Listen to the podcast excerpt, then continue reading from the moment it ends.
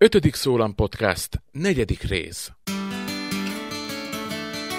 Sziasztok, ez itt az ötödik Szólam Podcast következő epizódja, én Bognár László vagyok a podcast szerkesztője, és a mai alkalommal egy igazán aktuális és egy igazán, hát mondhatnám úgy is, hogy forró témát fogunk körüljárni egy kicsit, mégpedig azt, hogy hova tűnnek a kórustagok a kórusokból, egyáltalán mit lehet kezdeni a kórusok tagságának lemorzsolódásával, hogyan lehet, hogyan lehet több kórustagot szerezni a, a kórusatoknak, és egyáltalán mi a helyzet ebben a témában. Onnan indult ez a dolog, hogy az elmúlt napokban bizonyára ti is láttátok Facebookon, nagyon sok kontextusban, nagyon sokféle megközelítésben került szóba ez a kérdés. Szűnnek meg kórusok, alakulnak át kórusok, és valahogy mindig, mindig oda, oda jut a beszélgetés szakemberek között, kórustagok között egyaránt, hogy nagy probléma manapság az, hogy kevés potenciális kórustag van, illetve egy kisebb közösségben, hogyha megnézzük a kórusoknak a tagságát, akkor valahogy, mintha egy szűkebb körről beszélnénk, akik így vándorolnak kórusról kórusra. Biztos ti is ismertek olyan kórusokat, ahol átfedések vannak a tagságban, és panaszkodnak a szakemberek, hogyha próbálnak új tagokat megnyerni a kórusuknak, akkor azok csak olyan tagok, akik már amúgy is énekelnek kórusba, és valahogy új embereket nem sikerül megnyerni ennek a szférának.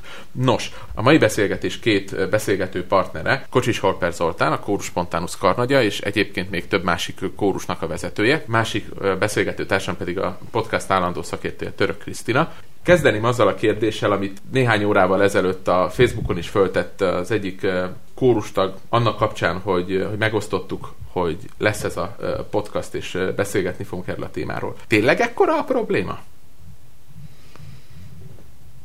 Hát azt gondolom a választ megadta a csönd. Nem tudom. Én nem mernék állást foglalni, hogy ekkora a probléma. Azt el tudom mondani, hogy mi az én tapasztalatom. Az én tapasztalatom szerint érdemes ketté választani a dolgot. Az egyik probléma az a férfi tagok hiánya, és elsősorban a tenorok hiánya. A másik probléma az pedig, ha jól emlékszem, és ha, ahogy így átfutottam ezeket a hozzászólásokat, a fiatalabb generációk megtartása a, a, az énekkarokban. Uh-huh. Én azt gondolom, hogy ha visszatekintünk egy 20 évvel ezelőtti állapothoz képest, akkor igen nagy a probléma. Azt gondolom. Mert akkoriban sokkal több és sokkal állandóbb kórus tudott működni. Nem is biztos, hogy számban, de hogy, de hogy hatékonyságban ez, ez egészen biztos. Melyiket éled meg egyébként nagyobb problémák, hogy azokban a kórusokban, ahol te tevékenykedsz, ugye van egyház, egyházi kórusod, tehát egy olyan közösségben működik az a kórus, ahol a szolgálat a lényeg. Van, van férfi karod Ausztriában, dolgozol gyerekekkel, fiatalokkal, és van, egy, és van a kórus spontanus, ami egy, egy, ebből a szempontból egy vegyes kórus minden szempontból, generációilag is. Tehát azokban a kórusokban melyik a, melyik a nagyobb, nagyobb kérdés, a nagyobb dilemma? Hadd válaszoljak egy felsorolással. Okay. Jó? A férfi karomnál életkori probléma, tehát ott kevés a fiatal, maga a létszám 25 fő, ami egy falusi kórusnál azt gondolom, hogy kiváló. A zeneiskolás kórusomban hárman vagyunk basszusok, és direkt mondom így, mert be kell állnom az énekkarba basszust énekelni, mert ilyen értelemben abban a szerencsés helyzetben vagyok, hogy van 6-7, most nem tudom gyorsan fejből, de körülbelül ennyi tenorom, uh-huh. és arra jutott kettő basszus fiú. És természetesen a többi lány egy 40 fős kórusnál. Tehát ott ez a probléma, ez a bizonyos férfi hiány. A spontánusznál azt gondolom, hogy ha valamivel küzdünk, azok az arányok mindig a megfeleltetése, és azért nem mondok hiányt, mert ezt te magad is tudod, mint tag, hogy a kezdetettől fogva figyelünk arra szabály, belső szabályzással, hogy az arányok megmaradjanak. De vezettem én olyan egyházi énekkart is, például most a református énekkar, akiket most már idestova 11 éve művészeti vezetek, ott például állandóan ingadozik a létszám, de nem mondhatom azt, hogy az idősödés, nem mondhatom, hogy a férfi, most éppen a férfi szólam hiány. Szóval azt gondolom, hogy nagyon nehéz ezt ketté választani. Máshogy érdemes kezelni a, a, két, a két problémát? Én azt gondolom, hogy a megoldás kérdésében érdemes máshogy kezelni, de nem biztos, hogy kell. Nem biztos, hogy kell. Én, én azért gondolom, hogy érdemes máshogy kezelni, mert máshogy fogok meg egy... Én legalábbis, hogyha ezzel a problémával szembesülök, másként próbálok nekiállni egy olyan probléma megoldásának, ahol alapvetően az a gond, hogy kevés a fiatal, és máshogy állok hozzá egy olyan problémának, amikor alapvetően egy szólam kevés. Uh-huh. De lehet, hogy ez a probléma ugyanaz. Sőt, valószínűleg kívülről ugyanaz. Kriszt, egy kicsit a kórusos családi kötődésedre lennék én kíváncsi, hogy eh, te férjed tenor. És ráadásul az a típusú tenorénőt ismerem személyesen, hogy aki, akire nagyon, nagyon lehet számítani. Egy kórusban, meg nagyon lehet számítani több kórusban is, és akár több kórust is meg tud, meg tud menteni. Ez mennyire vezet családi szinten, mennyire vet fel kérdéseket, mennyire vet fel dilemmákat, hogy ő, hogy, ő, hogy ő meg, mekkora szerepet vállal? Igen, hát ez egy érdekes kérdés. Nyilván életkor és, és családi helyzet függvénye, de, de így kívülről nézve vannak azok az időszakok egy, egy ember, egy család életében, amikor valóban probléma az, hogyha, hogyha mondjuk egy húsvéti időszak az, az nagy részt a különböző rendezvényeken és kórusokban való éneklésről, és kevésbé a, a családról szól. Szabad ne feled, olyannyira akut itt ez a probléma Sopronban, hogy a tegnapi nap folyamán engem megállítottak az utcán. És az egyik soproni kórusnak a tagja, ő megállított engem, és megkérdezte, hogy mit csinálok nagypénteken. Mert hogy te jó lenne pasiót énekelni.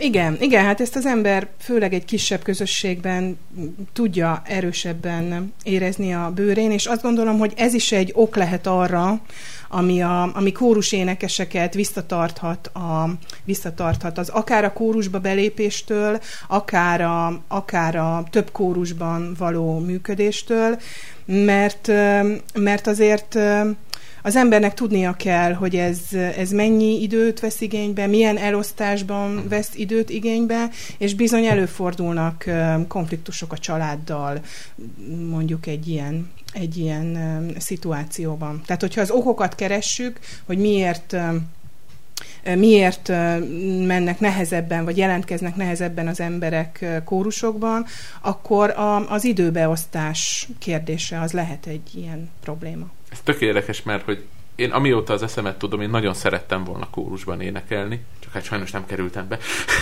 legközelebb.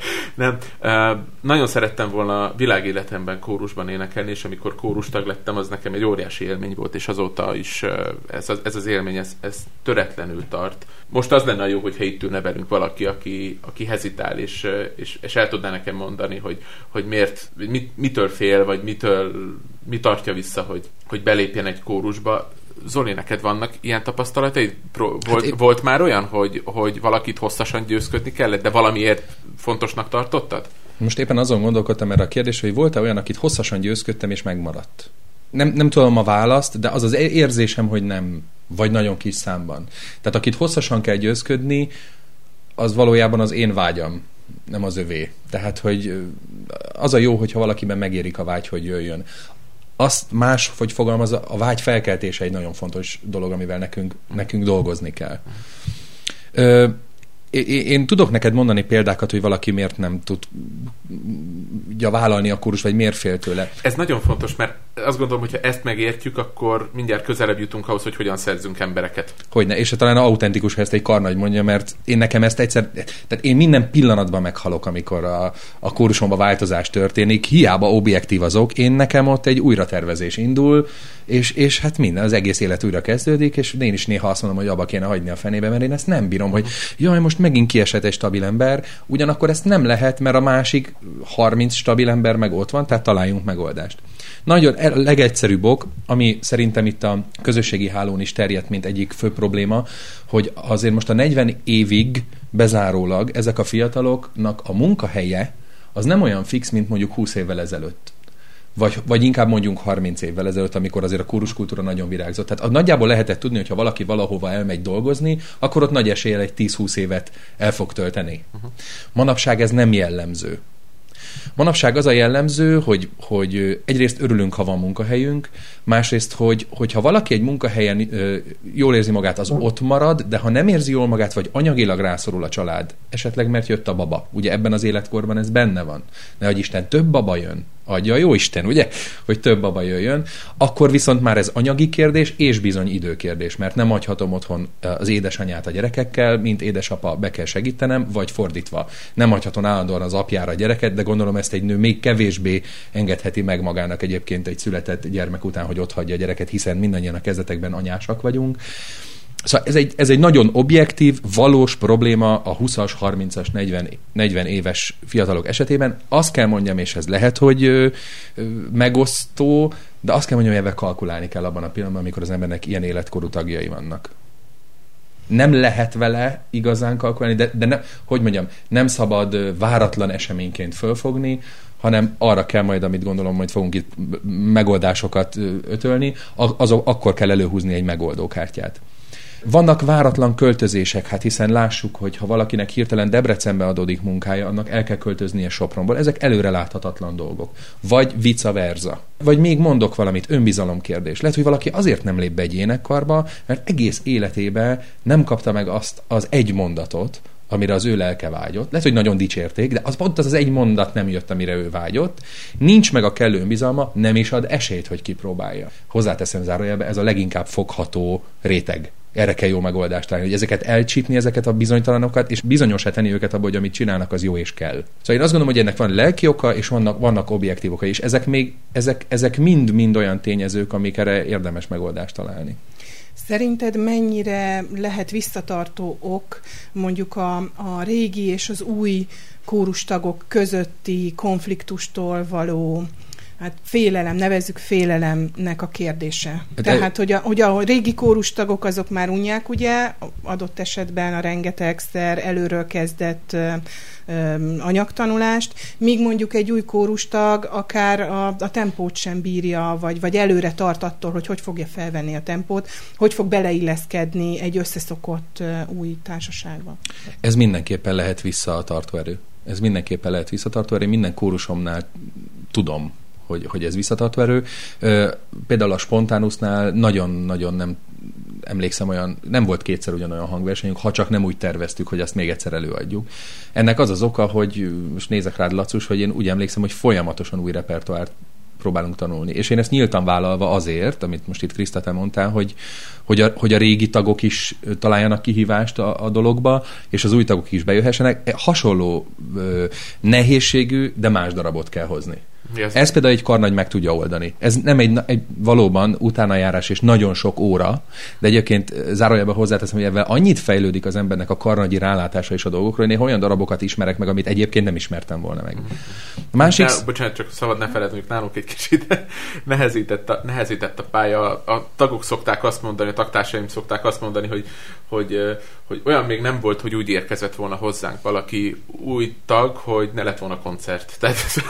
Hát ez szerintem minden kórusnál így van. Apróbb koncert biztos, hogy van. Apróbb koncert biztos, hogy van. Tehát, hogy azt gondolom, hogy ez egyik, a, má- a, mi volt a másik vetülete a kérdésnek? Az új, az új társaság, tehát egy, egy már összeszokott társaságba megérkezni, ott beilleszkedni. Igen, hát a másik ez meg kommunikáció kérdése, és ez is a vezetőktől függ, de ez nem csak a karnagytól, hanem adott helyzetben, ha egy kórusban, minden kórusban van kórustitkár az ő kommunikációjától, és a szólamtársak kommunikációjától. Tehát ha egy társaság arra van kondicionálva lelkileg, tehát hogy úgy beszélünk a dologról, egy új tag érkezéséről, mint egy mindannyiunknak jó dologról, a közös munkánk kontinuitásának a megőrzése érdekében történő fontos dologról, akkor szerintem mindenki pozitívabban fog hozzáállni. Nem lesz olyan, hogy mindenki örülni fog az új tagnak, de én nekem az a tapasztalatom, hogy ebben a pillanatban a kritikusabbak visszafogják magukat. Már úgy értem, hogy úgy nyilvánosan e- ezt így, ezt így morogva megjegyezzék. Kinek kell több figyelmet ö, szentelni, hogyha újonnan érkezik egy kórusba, egy, egy szopránnak, altnak, vagy egy tenornak, basszusnak? Férfinak, vagy nőnek? Van különbség a, szerintem tehát azon belül is azért kérdeztem a négy szólam. Kit kell jobban gondozni? Aha, így is lehet kérdezni. Senkit. Uh-huh. Szóval én azt gondolom, hogy a legnagyobb probléma az, hogyha tenor hiány van egy kórusba, és jön egy, egy, egy közepes képességű énekes, akkor azt körülugráljuk, még megjön a 16. szoprán, akkor ar- arról nem veszünk, vagy azt ne, őt nem veszük figyelembe. Én azt gondolom, hogy pontosan ugyanúgy kell mind a kettővel foglalkozni. A különbség ott van, hogy miért engedek be egy 16. szopránt a három tenor mellé. Tehát azon érdemes gondolkodni, hogy engedek-e be plusz női tagot, amikor nincs rá szükség, vagy csinálok, teszem azt, egy várakozási listát, amit azonnal értesítem őket, amikor üresedés van, mert akkor már nem ismerül, nem ismerül föl a kérdés, hogy valakivel máshogy kéne bánni. Hiszen egy kórus nem működik tagok nélkül, nem működik tenor, alt, szoprán és basszus nélkül. Na most tulajdonképpen akkor abban megegyezhetünk, hogy ennek az egész kórustag elvándorlás és új kórustag jövés, nem jövés kérdésnek két iránya vagy vetülete van. A, az egyik, hogy hogyan toborzunk új tagokat, a másik pedig, hogy hogyan tartjuk meg a meglévő tagokat, amennyiben nyilván van erre rá hatásunk. Tehát amikor, amikor a, a megoldásokat keressük, akkor talán erre a két területre érdemes koncentrálni. Szerintem is ez az a két hely, ahol, ahol hatékonyan bele lehet nyúlni a dologba. No, hát beszéltünk a, a problémáról magáról, meg megpróbáltuk egy picit megvilágítani, hogy mi lehet a hátterében ezeknek a dolgoknak, hogy miért, miért fordul elő az, hogy egyre inkább probléma új kórustagot beszervezni, vagy találni egy-egy kórusnak. Nézzük meg, hogy milyen megoldási javaslatokat lehet találni Hát akkor én elsőként kezdeném a, az új tagok, tagok toborzása és bevonzásának a, a kérdéskörével. A legfontosabb szerintem ebben a kérdésben is az lenne, hogy minél többen tudjanak egy kórus munkájáról, minél több potenciális kórustag is tudjon a, a kórus munkájáról. Tehát ez talán triviálisnak hangzik, de, de szerintem már az is egy egy fontos ö, ö, szelete lehet a megoldásnak, hogyha, hogyha egy kórus minél többet koncertezik a, abban a célcsoportban és azon a területen is, ahol az ő tagjai mozognak. Ez, ez nem csak azt jelenti, hogy, hogy, hogy általában milyen koncerteket tart, hanem igenis fordítson időt, ha tud, és van lehetősége, hogy olyan befektetésnek szánt helyekre, vagy alkalmakra is elmenjen és megjelenjen, ahol az a korosztály található meg, aki, aki a kórus tagságát is adja. Zoli, mit gondolsz te erről? Szerinted a koncertezést azt hogyan lehet a, hogyan lehet a, a taktoborzás szolgálatába állítani? Krista volt az, aki nekem föltette mindig ezt a kérdést az utóbbi két évben, hogy ki a célcsoport? Hogy azt hiszem ez a, ez a jó kérdés, nem? Tehát, hogy el kell dönteni egy koncert, nem kell mindig legyen, bár ebben nem fogunk egyetérteni, mert szoktad mondani, hogy de kell. Én azt mondom, hogy nem kell mindig, de akkor kalkuláljunk avval, hogy ez nem az a koncert, ami, amiből én mondjuk tagokat szeretnék profitálni. És valóban abban a pillanatban, hogy rá koncentráltunk egy-egy adott egy célcsoportra, hogy tényleg hívjuk így célcsoportra, például legutóbb a fantasy koncertünkön kifejezetten a gimnazista és a 20 éves korosztályt céloztuk meg. Zárójelbe hozzáteszem, nem csak ők jöttek el, hanem azok, akiket érdekelt a téma, tehát ez nem egy kizáró célcsoportkeresés, abban a pillanatban a, a, a dolog tud, tud reklámértékű lenni, mert hogy, mert hogy kaptunk olyan visszajelzést, és azt hiszem elmondhatom, hogy azóta három olyan új kórustagunk van, akik nagy, nagyon reméljük, hogy meg tudnak maradni nálunk, és jól érzik magukat, akik ott jöttek oda hozzám a koncert után, hogy ők gyermekkorukban énekeltek, nem volt feltétlenül jó élmény nekük, és most azt látták, hogy egy felszabadult társaságot kaptak a koncerten, és hogy ebben kipróbálnák magukat. Tehát azért mondom, hogy én most ezt csak megerősíteni tudom, hogy ez nagyon fontos. Uh-huh. Nagyon fontos.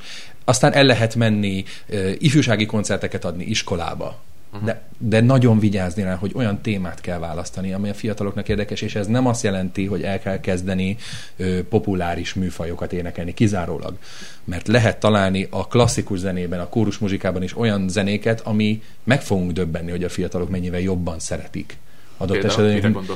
A 20. században vannak olyan, olyan zeneszerzők, mint a Vita, Eric Whittaker, vagy pedig a, a Lauridsen, vagy a, a Holy, vagy a Jejlo, vagy, vagy biztos, hogy most csomó mindenkit kihagytam, elnézést kérek, a magyarok közül van a Gyöngyösi Levi, akik olyan zenéket írnak, nem a legnehezebb darabjukban, de olyan zenéket írnak, amik közelebb állnak a fiatal korosztályokhoz. Vagy például a reneszánsz madrigálokban, egy vidáman madrigál, sőt, ha elmondjuk, hogy miről szól, vagy mondjuk egy ilyen madrigál komédia, akkor biztos vagyok benne, hogy a fiatalok is erre vevők. Te tanítasz is ugye itt Sopronban a Horváth József Alapfokú Művészetkutatási Intézményben, ezért gondolom én, hogy többször kapod vissza azt a kvázi kritikát, hogy neked könnyű, hiszen neked ott vannak a, ott vannak a diákok.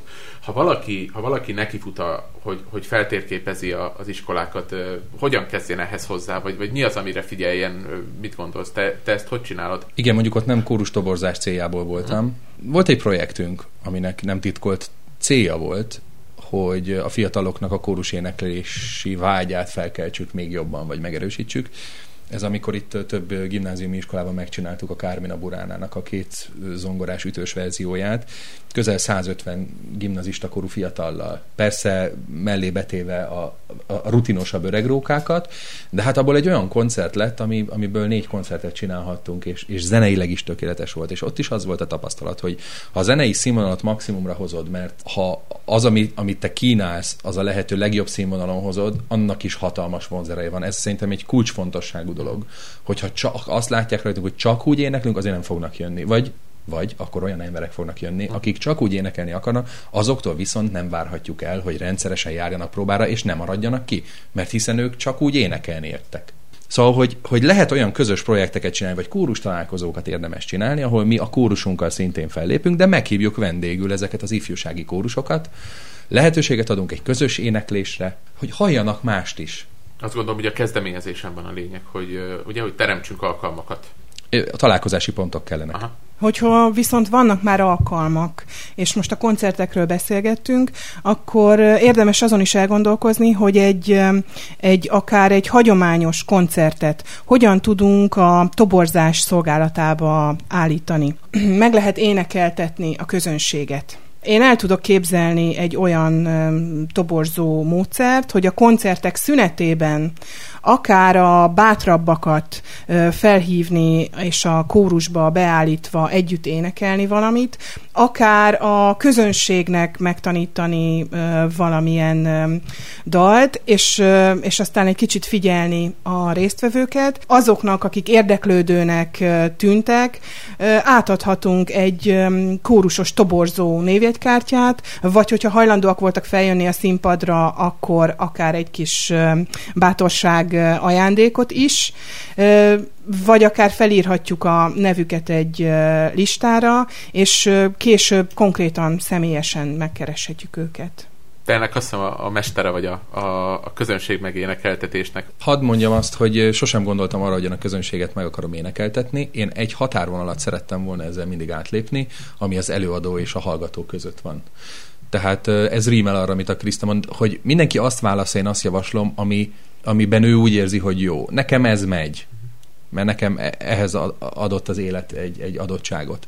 Én, én egy egészen másban lennék nagyon, nagyon botor. De, de olyat válasszanak ki valóban, amivel be lehet vonni a közönséget. Ha valaki például abba jó, hogy zseniális vendéglátó, akkor úgy hirdesse meg a koncertjét, hogy utána ott maradnak beszélgetni egy ilyen tea délután vagy sütizés keretében a közönséggel. Ez is egy nagyszerű ötlet, és ott biztos, hogy fognak énekelni. És akkor már megvan oldva ez, a, ez, a, ez a, esetleg ez a lélektanigát, mert nem várható el minden karnagytól, hogy hirtelen tudja mit kezdeni a közönség megénekeltetésével de valóban vonjuk be a közönséget a mi életünkbe, amennyire a, azt mi szeretnénk, mutassuk meg, hogy ez mivel jár, hogy ez egy vidám társaság lehet be, beszélgetni, lehet olyan koncerteket szervezni, ahol azt hirdetjük meg, például most ez jutott eszembe, hogy a közönség a kedvenc meséiből olvasson fel, tehát mi is olyan témába válogatunk, és akkor akinek kedve van, az fölolvas egy, egy mesét. Már azzal bevontuk őket. Ezekre a protokolláris lépcsőfokokra szükség van bizonyos környezetekben. Teremtsünk olyat, amikor erre nincs szükség, és akkor vonjuk be őket, én ezt gondolom. Itt a protokoll alatt az a színpad. Pontosan, tehát például egy emlékhangversenyen ott ne legyen ilyen, én azt gondolom, hanem az akkor arra, akire emlékezünk, annak a tiszteletében teljen úgy, és akkor mi is megadjuk a módját, hogy teszem azt a kórus egészen máshogy öltözik föl, akkor a legszebb ruhánkba megyünk ki, a közönség is abba jön, ezek az ilyen öltönyös és smokingos estek. De lehet olyan csinálni, hogy egy pólós koncertet hirdetni, hogy, hogy, hogy akkor ez egy kötetlenebb beszélgetés uh-huh. az előbb felvázolt ötletek mentén. Kiket volt könnyebb bevonni? Inkább a fiatalokat, vagy inkább az idősebbeket? Szerintem ez nem, nem korfüggő, hogy melyikkel kit tudsz bevonzani, érdeklődés függő. Uh-huh. Tehát ez is egy fontos lépcső, hogyha olyan területre fókuszálsz, ami nem korfüggő, akkor az eredmény sem lesz korfüggő.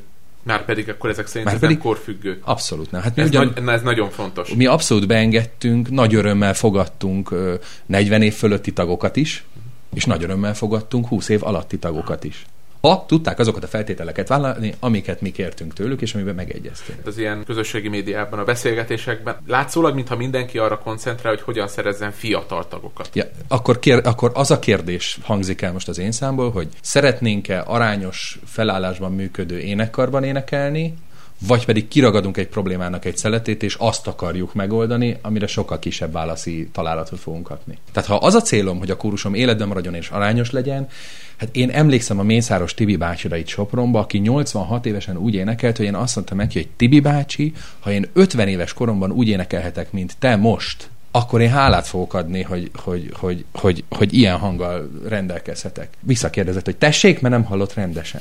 De olyan tagja volt a Tibi bácsi annak az együttesnek, hogy arra építeni lehetett. Tehát én ezért mondom, ha az a célom, hogy megoldjam a kórusom aránybeli problémáit, akkor szerintem ne válogassak az életkorban. Persze egy idősödő kórusnál azért számolni kell, vagy egyre nehezebben fog tudni megnyerni fiatalokat, csak a vállalkozó szelleműeket, vagy az olyanokat, mint te, aki azt mondtad, hogy neked minden vágyad énekelni. Ez nekem se okozott volna annó problémát.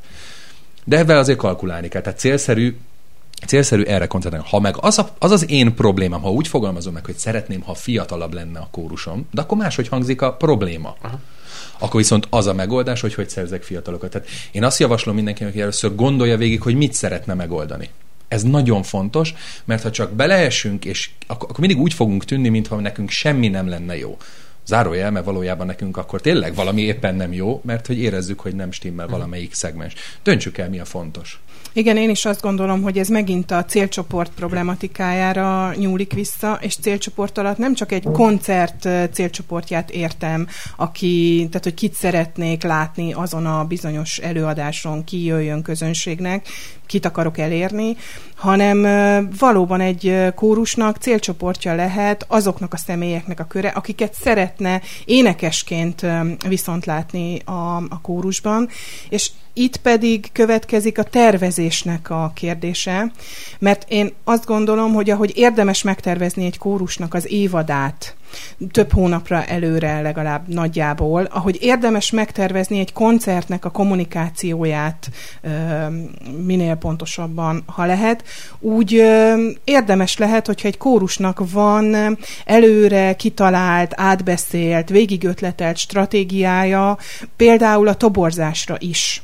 Mert hogyha ezt egyszer valamikor leülve megbeszélték, hogy kiket várnának szívesen, kiket nem annyira szívesen, akkor erre később már építhetnek kommunikációt, építhetnek stratégiát, tehetnek hozzá eszközöket, tehát teszem azt, ha valakinek van rá ideje és energiája, készíthet egy kimondott toborzó névjegyet, vagy egy kis borítékot, vagy egy sablon e-mailt, amit elküldenek az érdeklődőknek, hogyha jelentkeznek, kitalálhat egy rendszert arra, hogy, hogy mondjuk minden évben kétszer hirdet a kórus adott esetben toborzást, mondjuk tavasszal és ősszel, és ez egy-két év után beivódik a, a közösségnek, a városnak vagy a kerületnek a, a tudatába, és hogyha ez minden évben ugyanabban az időszakban, ugyanúgy kommunikálva megjelenik, akkor lehet, hogy valaki, aki, aki az első alkalommal is látta már ezt a, ezt a hirdetést, vagy ezt a, ezt a lehetőséget, mondjuk két vagy három érintés, két vagy három alkalom után szedi össze a bátorságát, hogy elmenjen egy ilyen, egy ilyen meghallgatásra, vagy egy nyílt próbára, vagy egy olyan kimondottan a toborzás szolgálatába állított alkalomra. Hadd kérdezzek tőled valamit, hogy mert említetted, csak szerintem ez fontos, vagy hát bennem fontosként vetült le. Mi is sokat beszélgettünk arra, hogy, hogy azt font, azért fontos meghatározni, hogy milyen tagokat szeretnénk, mert ha nagyon tág, amit keresünk, akkor sem találunk, ezt így jól van, gondolom, ez ugye? így van, ez így van. A célcsoportnak az a lényege, hogy nem mindenkinek akarunk megfelelni, hiszen sohasem fogunk tudni mindenkinek megfelelni.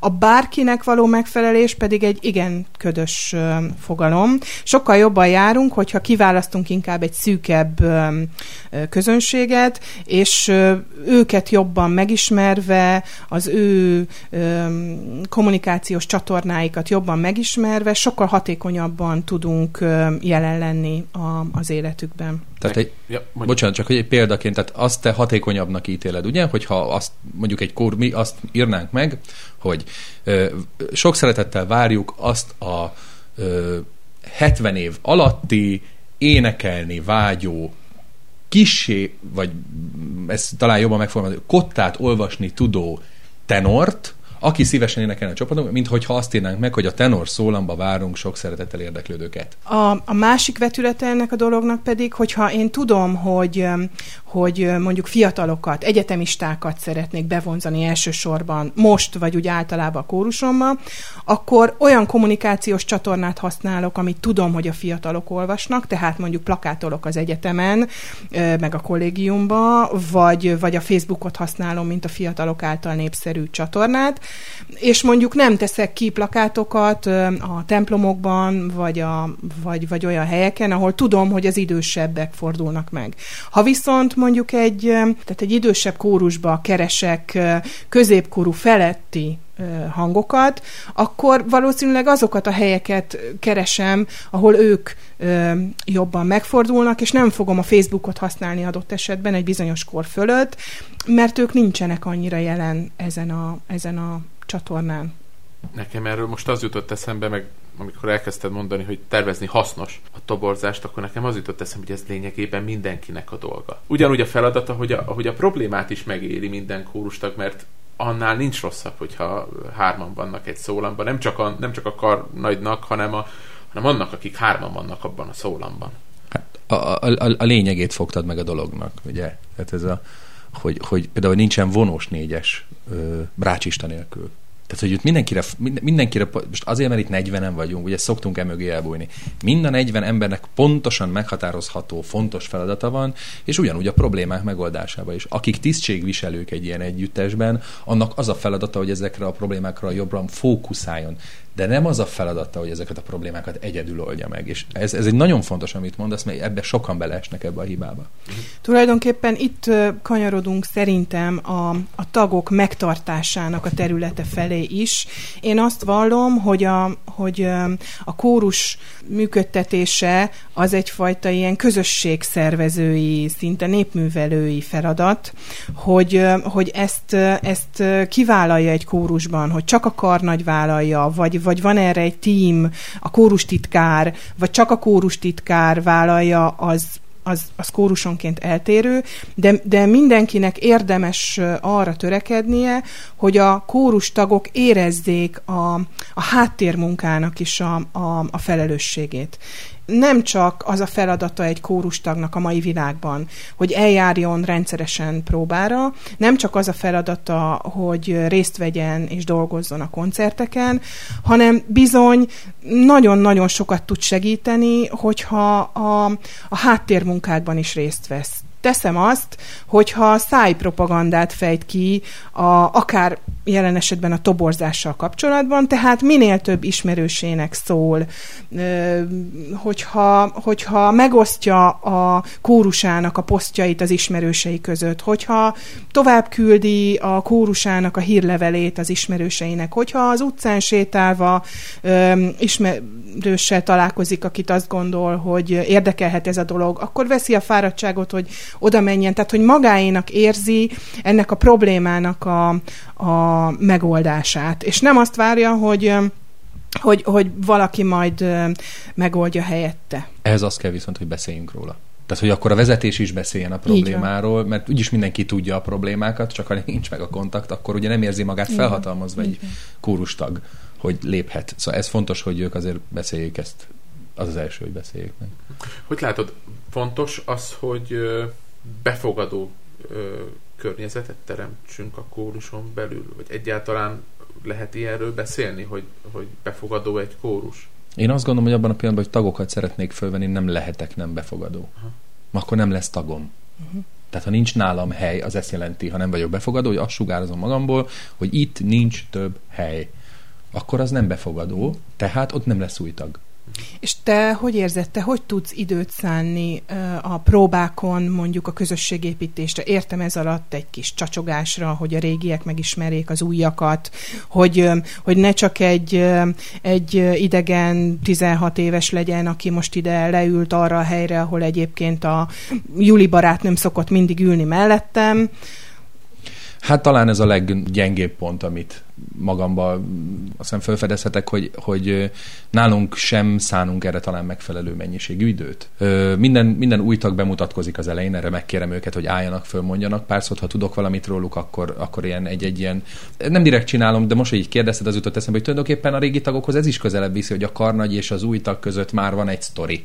Például, hogy ő jött oda hozzám a koncerten, utána kérdezte meg, hogy jöhet-e.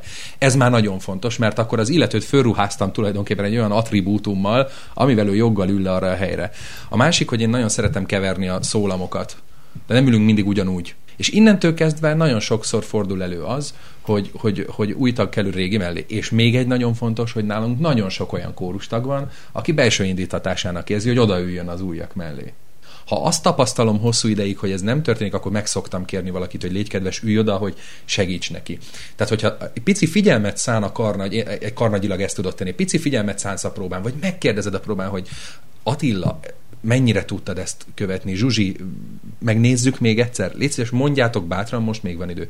Abban a pillanatban mindenki látja, hogy az új tag is pontosan ugyanazokkal a jogokkal rendelkezik, és, és szerintem nagyon, nagyon gyorsan be fog illeszkedni. És visszacsatolva, amit az előbb mondtatok, például a ridingi férfikar jutott eszembe, ahol ugye az átlag életkor az a 70-75 év, tehát ott van majdnem 90 éves tagunk, és hát a legfiatalabb az a 30, de abból vagyunk kb. hárman, és én is köztük vagyok. Szóval, hogy ott, ott egy nagyon-nagyon jó humorú idős férfi társaság, és bizony egy-egy rendezvény után elmennek és együtt pakolnak el mindenhova. De együtt nem, nem, nem marad el senki, oda mennek, elpakolnak, és nem kis cuccokat, hát egyik egy adventi koncert után a karácsonyfát leszerelni, meg minden a térről, és, és most a legutóbb szerencsém volt, mert el tudtam menni én is segíteni pakolni.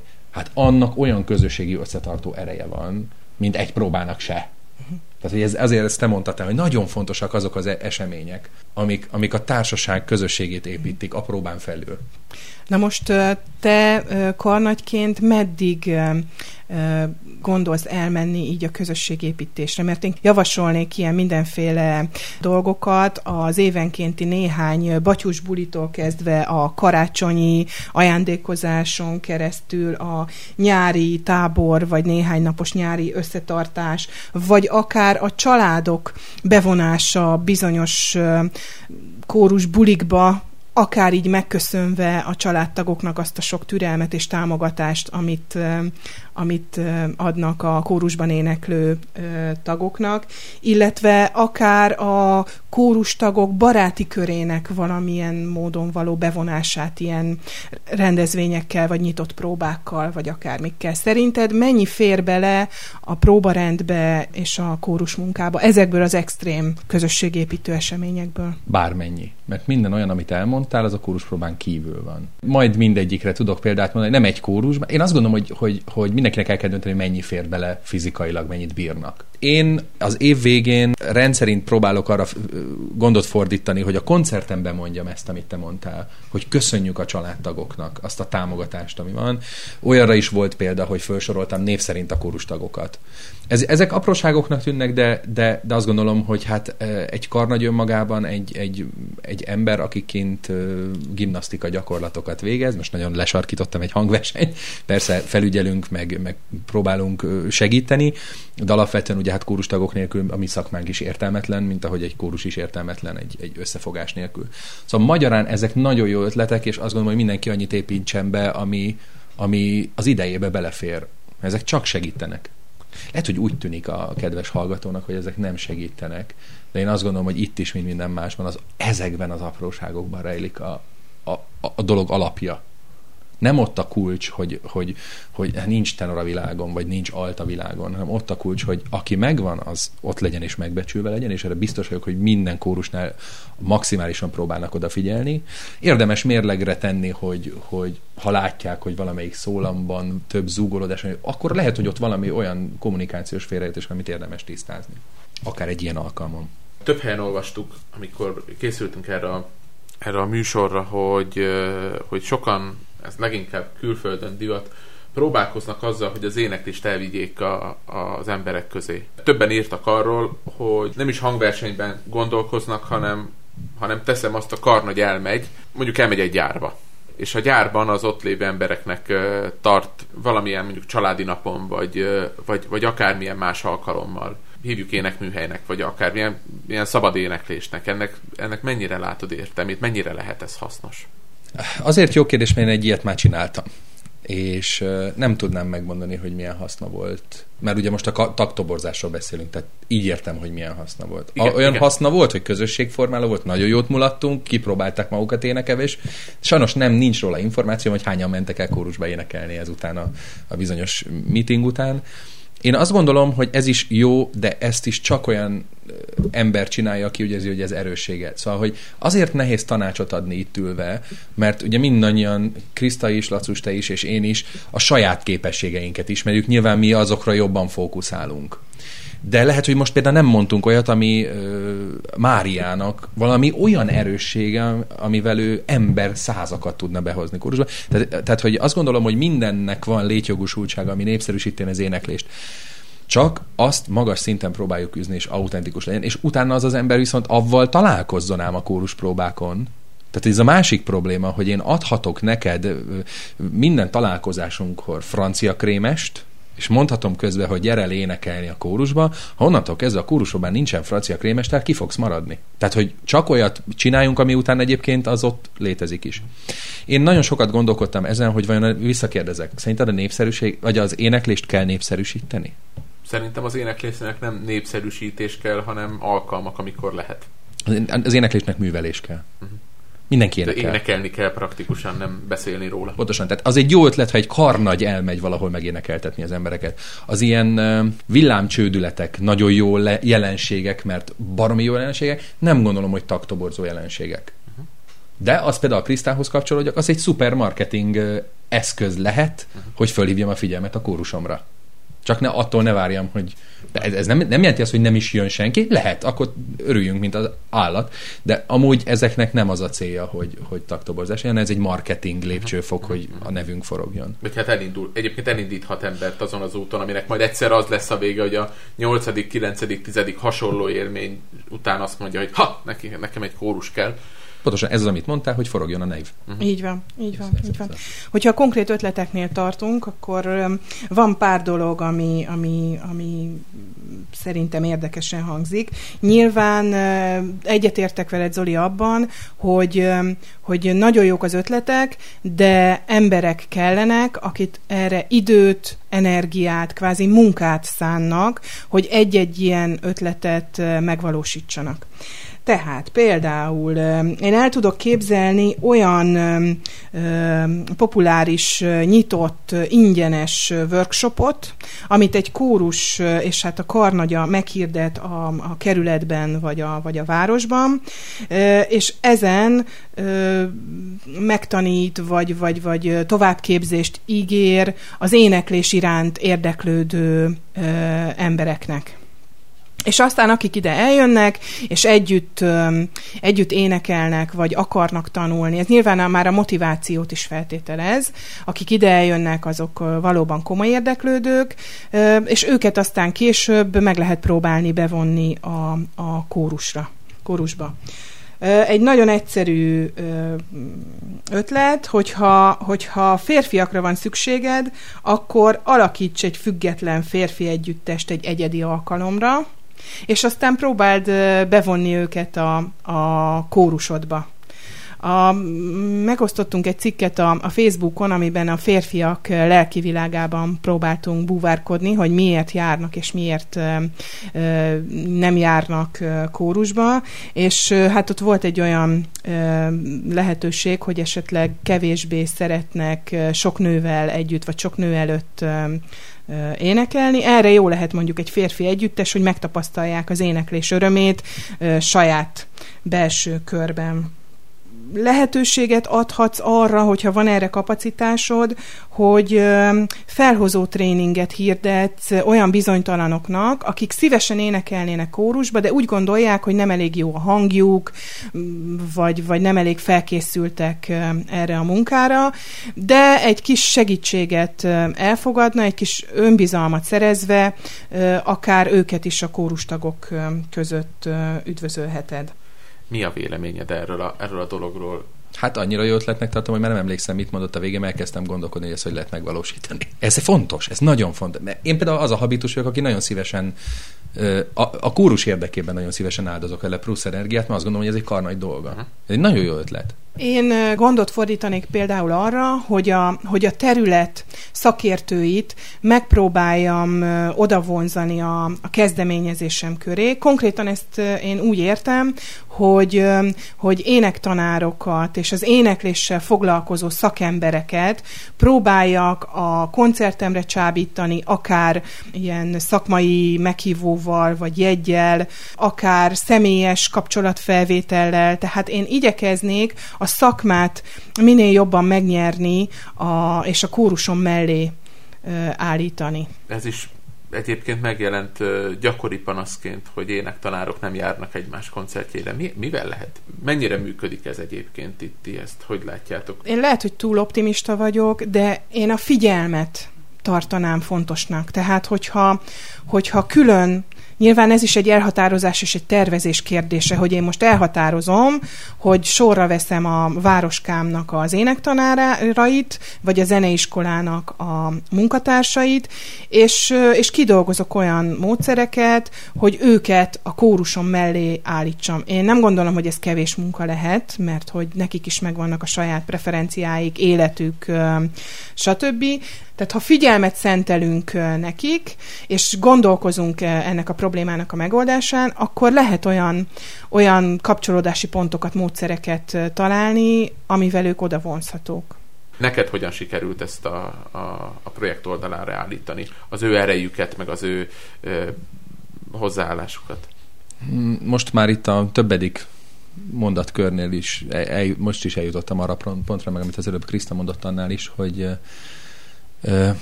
nagyon fontos megfordítani a gondolkodást.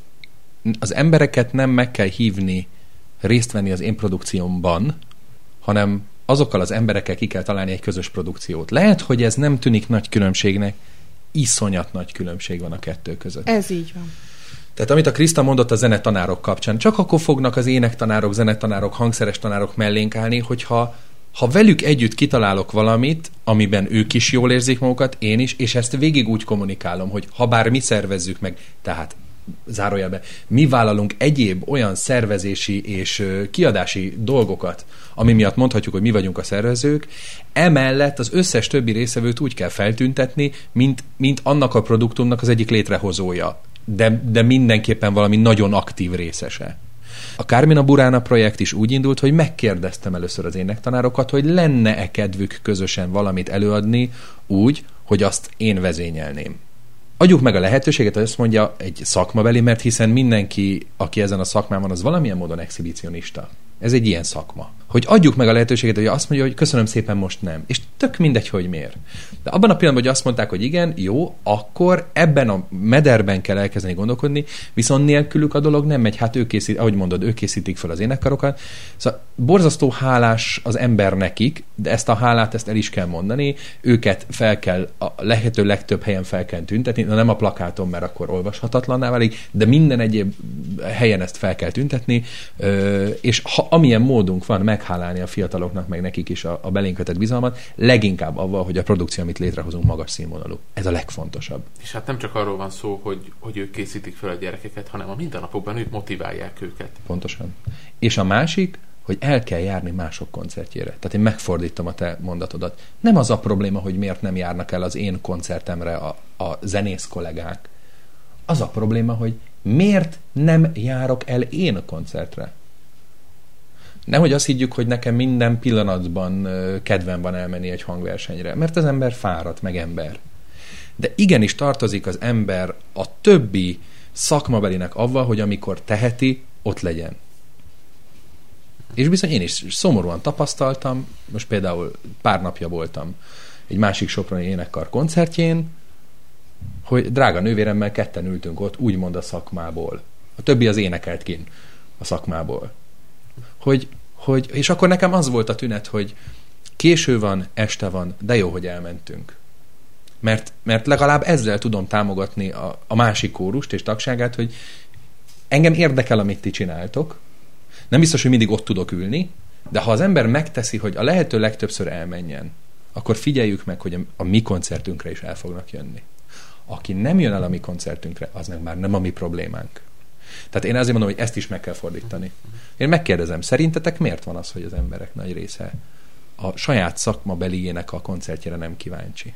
Hát én azt gondolom, hogy, hogy nagyon könnyű a mindennapok taposómalmában kifogást találni arra, hogy valamit miért nem tudok megcsinálni, és én azt gondolom, hogy ha valamihez kötődöm személyesen, hogyha valamihez van közöm, hogyha úgy érzem, hogy valahol fontos vagyok, fontos a véleményem, számítanak rám, belevonnak a munkába, ahogy te is mondtad, ott, ott sokkal kevesebb kifogást keresek, mint, mint valahol, ahol kívülállónak érzem magam, és ahol úgy érzem, hogy ez nem az én vonzásköröm, és nem az én ügyem, nem az én dolgom. Tehát én itt is a, a közösségépítést és a, és a szeretetet, meg a, meg a kapcsolattartást tartom fontosnak, és teljesen egyetértek veled abban, hogy ez egy adok-kapok viszony. Tehát amit elvárok másoktól, nekem is azt kell adnom nekik. Viszont ha nem tesz, tehát hogy ez nem baj, ha valaki nem akar elmenni egy mert nekem is vannak olyan koncertek, amikre nem megyek el, de tudatában vagyok annak, hogy ez is jelzés értékű. Uh-huh. Tehát szerintem ez is nagyon fontos. Így van. Így van. Hogy akkor visz, tehát, tehát ne fordítsam ezt se vissza, ne haragudjak másra. Így van. Vagy ha nem tudok elmenni, de szerettem volna, te, vegyem meg azt a fáradtságot, hogy megírom neki. Így van. És nehogy azt higgyük, hogy ez karnagyról szól. Ezt akár egy kórustagtól borzasztó jól tud esni, amikor az ember kap egy másik kórustagtól, hogy ne haragudjatok, nem tudok elmenni. Vagy hát nem, ez milyen kedves. Én nem várom el, hogy ő személy szerint, de milyen kedves, hogy írja, mert ez azt feltételezi, hogy fontos, amit csinálunk. Így van. Meg, hát, meg hát érdeklődhetünk náluk. Tehát ha nem tudok, én például nem tudtam részt venni ezen a heti koncerten, de tegnap az első adandó alkalommal, hogy találkoztam valakivel az adott kórusból, az volt az első kérdés, hogy na, hogy sikerült mesélj el, Pontosan. beszélgessünk róla.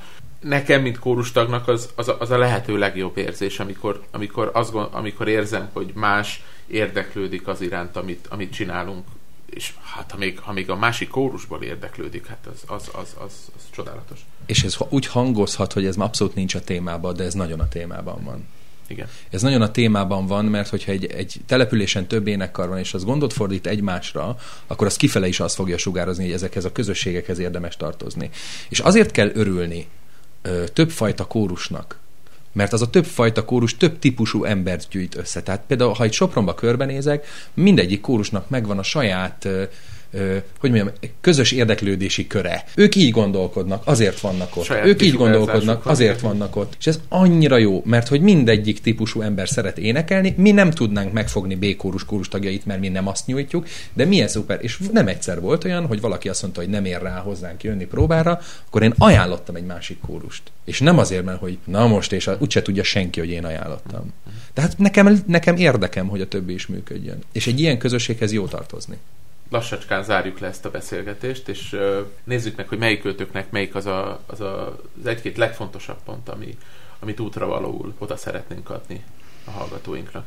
Krista? Én azt gondolom, hogy a, a toborzás sikeresebbé tételéhez is a legfontosabb területek, vagy a legfontosabb dolgok azok a, azok a következők.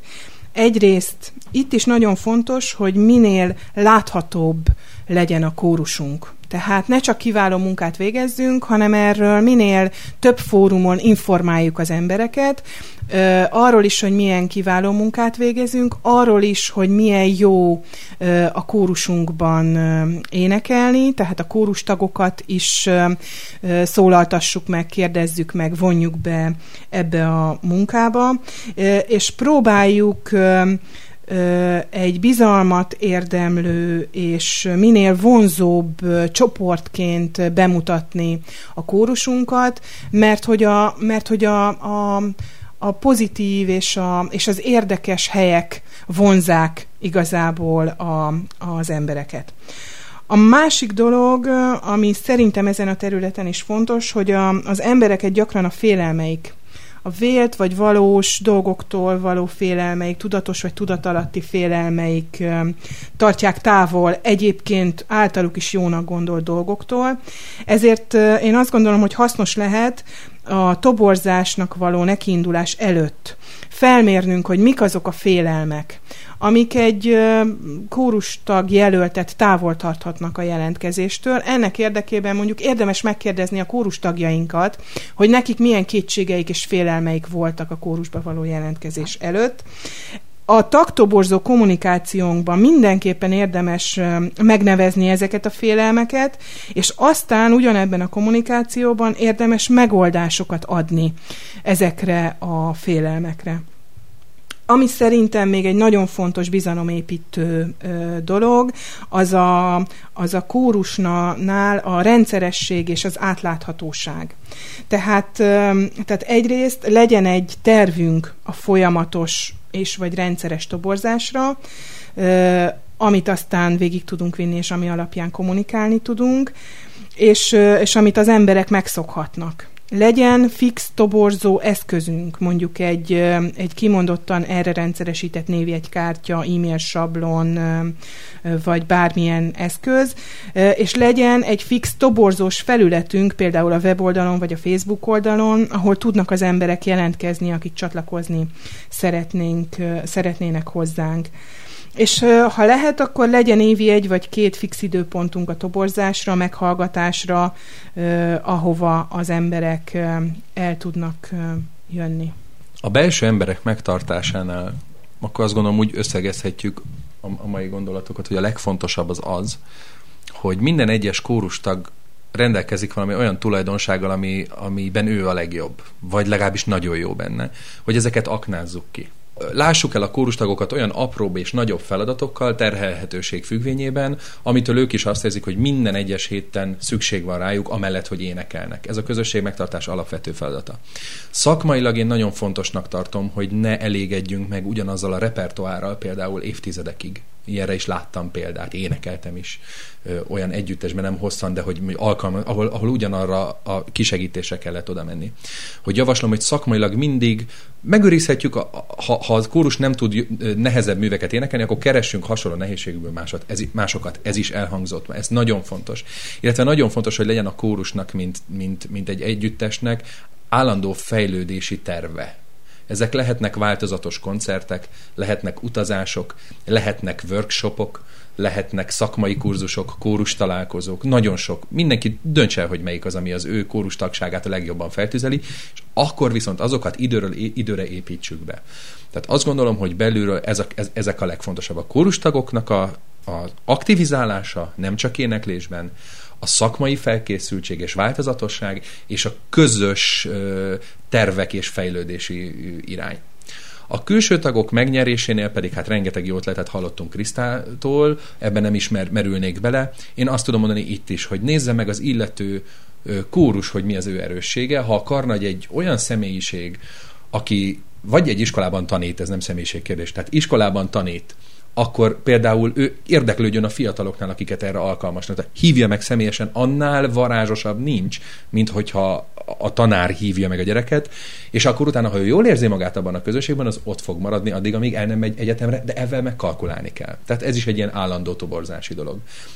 Ha a kórus olyan, hogy ilyen show koncerteket tud adni, most a show jó értelmében használom, hogy szórakoztató, nem protokoláris, akkor csináljon olyat, avval nyerje meg. Tehát, hogy a toborzásnál keressük meg az együttes és a karnagy és az egyéneknek az erősségeit, és azok alapján kezdjük el szondázni az embereket, akiket szeretnénk megnyerni. És hát sajnos azt is meg kell mondjam, hogy is csináljunk egy tervet olyan időszakokra, amikor ez nem megy, ez nem minősíti az énekkart, ez nem feltétlenül minősít semmit, ez lehet, hogy egyszerűen egy ilyen periódus. Ha hosszan tart, akkor viszont el kell kezdeni gondolkodni, hogy a dolog miért tart hosszan, de itt is óvaintek mindenkit, nem kell minden esetben ö, szubjektív hibát keresni, mert nem mindig van. Ha elmennek az, a, a, a tagok máshova dolgozni, vagy egyetemre, vagy el kell költözni, azokról mi nem tettünk, viszont akkor egy pillanatra csöndesedjünk el, és adjunk hálát azért a 10-15-20 évért, amíg együtt dolgozhattunk.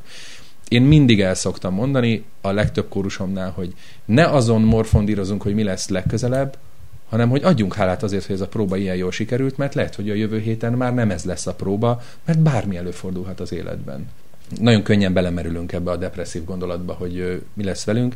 Ha nekem most valaki azt mondaná, hogy 70 évesen visszaemlékeztetek arra, hogy ezt és ezt és ezt a kórust vezethettem, most hadd emeljem ki a spontánuszt, és azt mondják nekem, hogy 25 évig volt ez a kórus, vagy 20 évig, magas színvonalon működött, aztán úgy alakult, hogy megszűnt. Én valószínűleg 70 éves koromban borzasztó büszke leszek rá. De azért, mert az eltelt időben mindig tettünk érte. Én ezt tartom nagyon fontosnak minden toborzás mellett. Minden véget fog érni egyszer. Nagyon szomorú, hogyha ezt az ember tetterősen kell, hogy megtapasztalja. Azt gondolom, hogy erre személyes tragédiákkal is tudunk példákat találni az életünkbe. Tovább kell lépni, meg kell próbálni újra fölépíteni valamit, vagy pedig, ha úgy ítéljük meg, hogy most ez egy átmeneti időszak, akkor azt próbáljuk meg átmenetiként átvészelni, és hát azért ehhez kívánok mindenkinek sok erőt, mert ez borzasztóan nehéz. Én meg nagyon szépen köszönöm, hogy eljöttél, és Kriszta, neked is köszönöm szépen, hogy a tanácsaidat megosztottad a hallgatóinkat. Én azt gondolom, hogy, hogy erről még nagyon sokat lehet beszélni, és arra ösztönzök mindenkit, minden kedves hallgatót, hogy beszéljünk erről. További információkat találtok az 5.szólam.com per 004-es oldalon, minket pedig, már mint mi hármunkat, személyesen is hallhattok, vagy láthattok, vagy lehet velünk beszélgetni, lehet velünk találkozni április másodikán, Budapesten a Szinkópa vegyeskari találkozón, de el lehet minket írni a Facebookon, meg e-mailben is a hellokukat5.szólam.com-on. Írjatok, meséljetek a saját tapasztalataitokról, és beszéljünk még erről, folytassuk a beszélgetést. Köszönöm szépen, hogy itt voltatok. Sziasztok!